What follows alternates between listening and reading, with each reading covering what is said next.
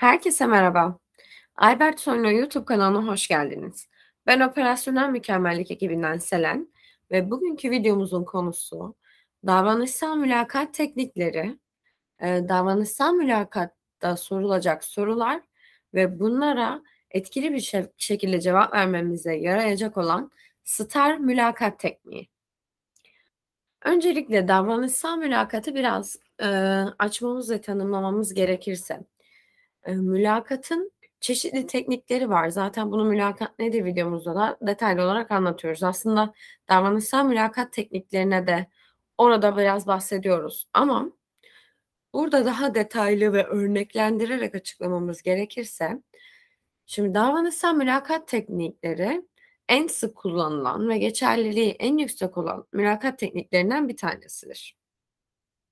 Burada işverenin ya da o görüşmeyi gerçekleştiren, işvereni temsil eden kişinin e, mülakatta soracağı sorular daha çok e, pozisyonun uygunluğuyla, gerektirdikleriyle e, eşleşen sorulardır. Bir ilişki içerisinde olmalı. Ve buradaki aslında davranışsal mülakatın amacı kişinin adayın daha önceden yapmış olduğu davranışlarla e, gelecekteki pozisyona uygunluğunu belirlemek. Bu yüzden de davranışsal mülakat soruları daha çok geçmişte nasıl davrandığınızla ilgili sorulardır. Yani spesifik olarak e, belirli çalışma durumlarını nasıl ele aldığınızla ilgilidir. Bu tekniği işverenlerin kullanmasındaki amaç İşleri analiz etmek ve üst düzey performans gösteren kişilerin o işte sergiledikleri becerileri ve nitelikleri tanımlamaktır. Burada e, bu davranışsal mülakat tekniğinin dayanağı aslında geçmiş performansınızın e, gelecekteki performansınızın da iyi bir tahmincisi olabileceği. Yani bu yüzden görüşmeciler adayların e, işte başarılı olmak için gereken beceri ve deneyimlere sahip olup olmadığını belirlemek için bu soruları soruyorlar. Bu yüzden de eee aslında personel seçme dediğimiz kısımda bu seçim aşamasını etkili bir şekilde yapabilmek için doğru insanı doğru pozisyona yerleştirmek gerekir. Bu sebeple firmalarda, eee, işe alım danışmanlık firmaları da en tutarlı işe alım tekniklerini uygulamak için hem de organizasyonun her aşamasında aslında çalışanları en doğru şekilde değerlendirmek için bu tekniği uygularlar. Şimdi burada az önce söylediğimiz gibi geçmişe dayalı sorular sorulur. Varsayımsal sorular yerine örneğin hani siz bu durumda böyle bir durumla karşılaşsaydınız ne yapardınız sorusu yerine sizin geçen sene bu durumla karşılaştığınızda e, sergilediğiniz tutum neydi ya da bu sorunu nasıl çözdünüz? E, mesela buna örnek sorular verebiliriz. İşte ortaya çıkabilecek büyük bir problemi meydana gelmeden önlediğiniz son olay neydi? Ya da işte baskı altında kaldığınızda nasıl bu durumdan etkili bir şekilde çıktınız? Bunu anlatın. Sizin en son yaptığınız hata neydi? Bu hatayı nasıl hallettiniz? Hedeflerinizi nasıl belirlediğinizde dair bir örnek verin. Mesela ulaştığınız bir hedefe örnek verin.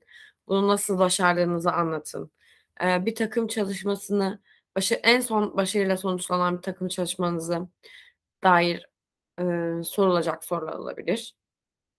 Şimdi aslında bu sorular aday gözünden baktığımızda da eee, cevaplaması diğer sorulara göre, diğer mülakat sorularına göre bir nebze daha zor olan sorulardır.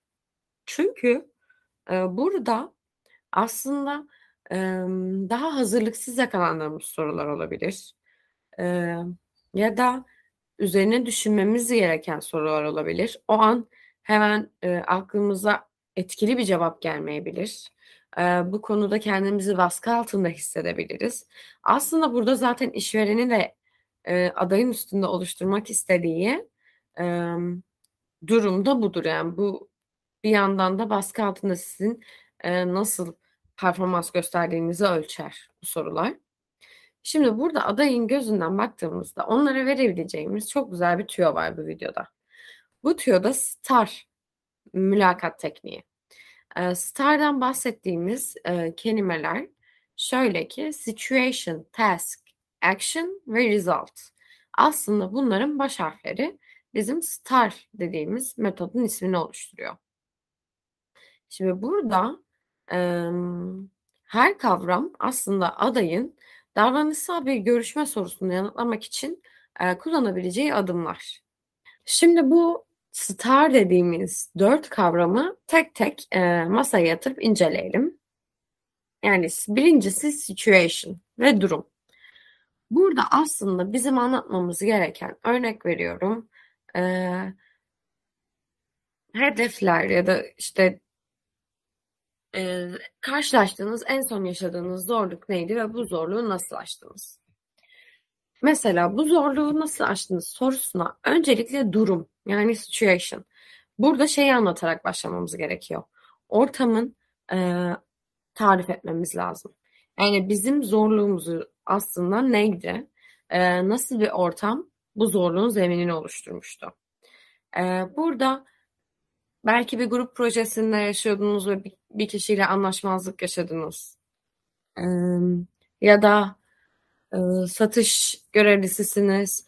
Eee, burada satışlarda, eee, bir düşüş yaşadınız. Bunlar herhangi zorluklar olabilir. Burada aslında en önemli olan mümkün olduğunca spesifik olmak. Eee, daima sahip olduğunuz, ımm, en uygun ve işe odaklı örneği, görüş ve görüşme yaptığınız en önemlisi görüşme yaptığınız role en uygun örneğinizi seçmeniz.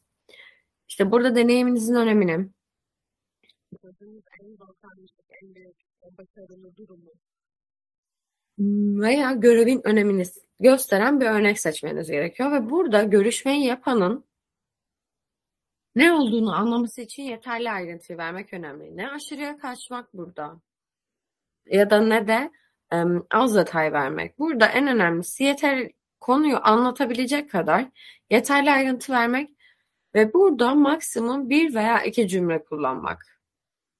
Buradaki verebileceğimiz en büyük tüyo bu. Örnek veriyorum, satışlarda, işte, şu, şu, şu ürün grubunun satışlarında şu şekilde bir, eee, düşüş gözlenmişti. Bu bizim durumumuzu anlatıyor ve acilen, hani, şu, şu, şu yapılması gerekiyordu belki. Ama bunu ilerleyen detaylar, ilerleyen bizim aşamalarımızda daha detaylandırmamız gereken zaten adımlarımız olacak. Örnek veriyorum, task. Bir sonraki adımımız. Yani Türkçesi görev. Biz durumumuzu anlattık, içinde bulunduğumuz durum, zor durumu betimledik. Ardından bu durumdaki sorumluluğumuzu tanımlamamız gerekiyor. İşte, böyle bir durum zorluğundaydık ve ben, eee, burada, eee, bu satışı arttırmaya yönelik aksiyon alınmasından sorumlu olan kişiydim. Bu kadar. Yani burada, işte, örnek veriyorum ya da, işte, şu satış hedefine ulaşılmasına, şirketin şu satış hedefine ulaşılmasına yardımcı olmakla görevliydim. Burada kendimizin, yani bir ekipten sıyrıl sıyrılıp, hani, bunu bir ekip işiyle de hallediyor olabiliriz ama burada ekip içindeki kendi görevimizin ne olduğunu belirleyeceğiz, eee, ve bu kadar. Yani daha fazla bir detaya girmemizi gerektiren bir durum yok. Hemen arkasındaki maddemiz action yani eylemimiz. İşte burası aslında en önemli kısım. Burada görevi tanımladık, durumu tanımladık, görevi tanımladık.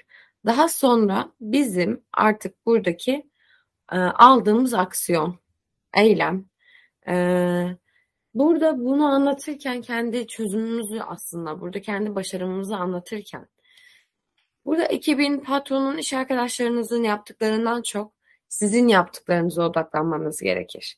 Yani şöyle bir ipucu verebilirim.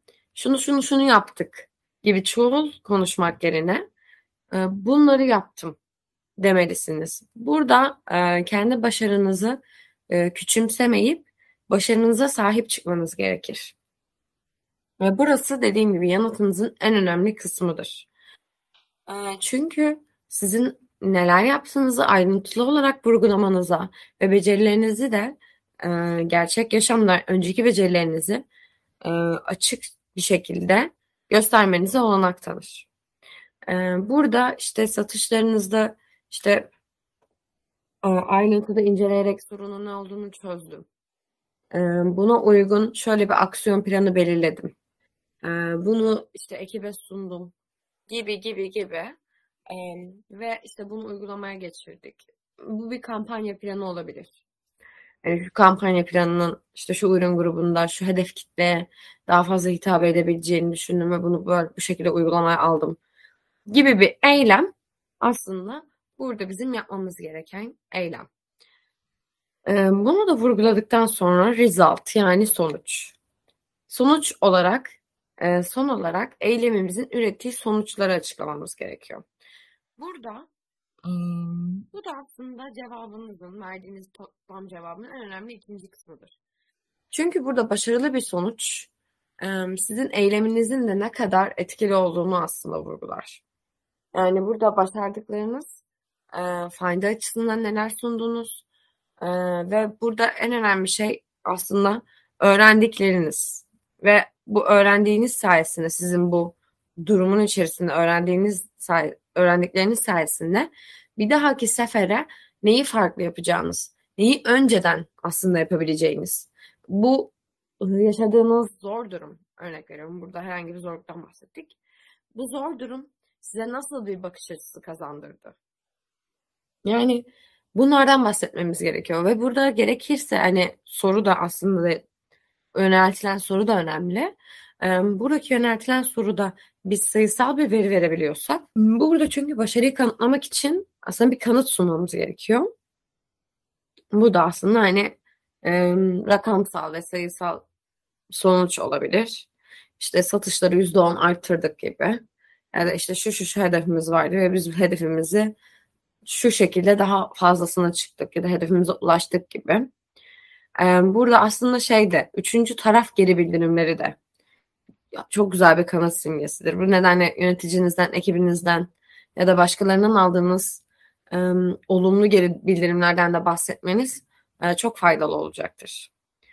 Ve daha sonra da e, bu e, durumdan öğrendikleriniz ve kazanımlarınız ve bu öğrenmenin işte işe alınacağınız rolde size nasıl yardımcı olacağından bahsetmeniz e, gerçekten işverenin de e, çok e, aradığı cevap ve tatmin edici bir cevap olacaktır. Hmm, yani genel olarak STAR kapsamı e, STAR tekniği aslında e, bu dört aşamalı adımdan oluşur ve davranışsal mülakat sorularının e, temiz bir şekilde ve etkili bir şekilde yanıtlamanın aslında en önemli, en etkili, en önemli yöntemlerinden biridir. Size bu adımı bilmek e, girdiğiniz mülakatlarda, e, işveren gözüyle de yaptığınız mülakatlarda incelediğiniz e, şekilde burada adayın donanımını da görmüş olacağınız bir aşama aslında STAR tekniği. E, her zaman bir adım aslında sizi ileriye taşıyacak bir teknik. E, bugün birlikte STAR kavramını ve davranışsal mülakat tekniklerini incelemiş olduk. Ee, izlediğiniz için teşekkür ederim. Ee, bir sonraki Albert Sonino videomuzda bilgilendirmek üzere görüşmek üzere.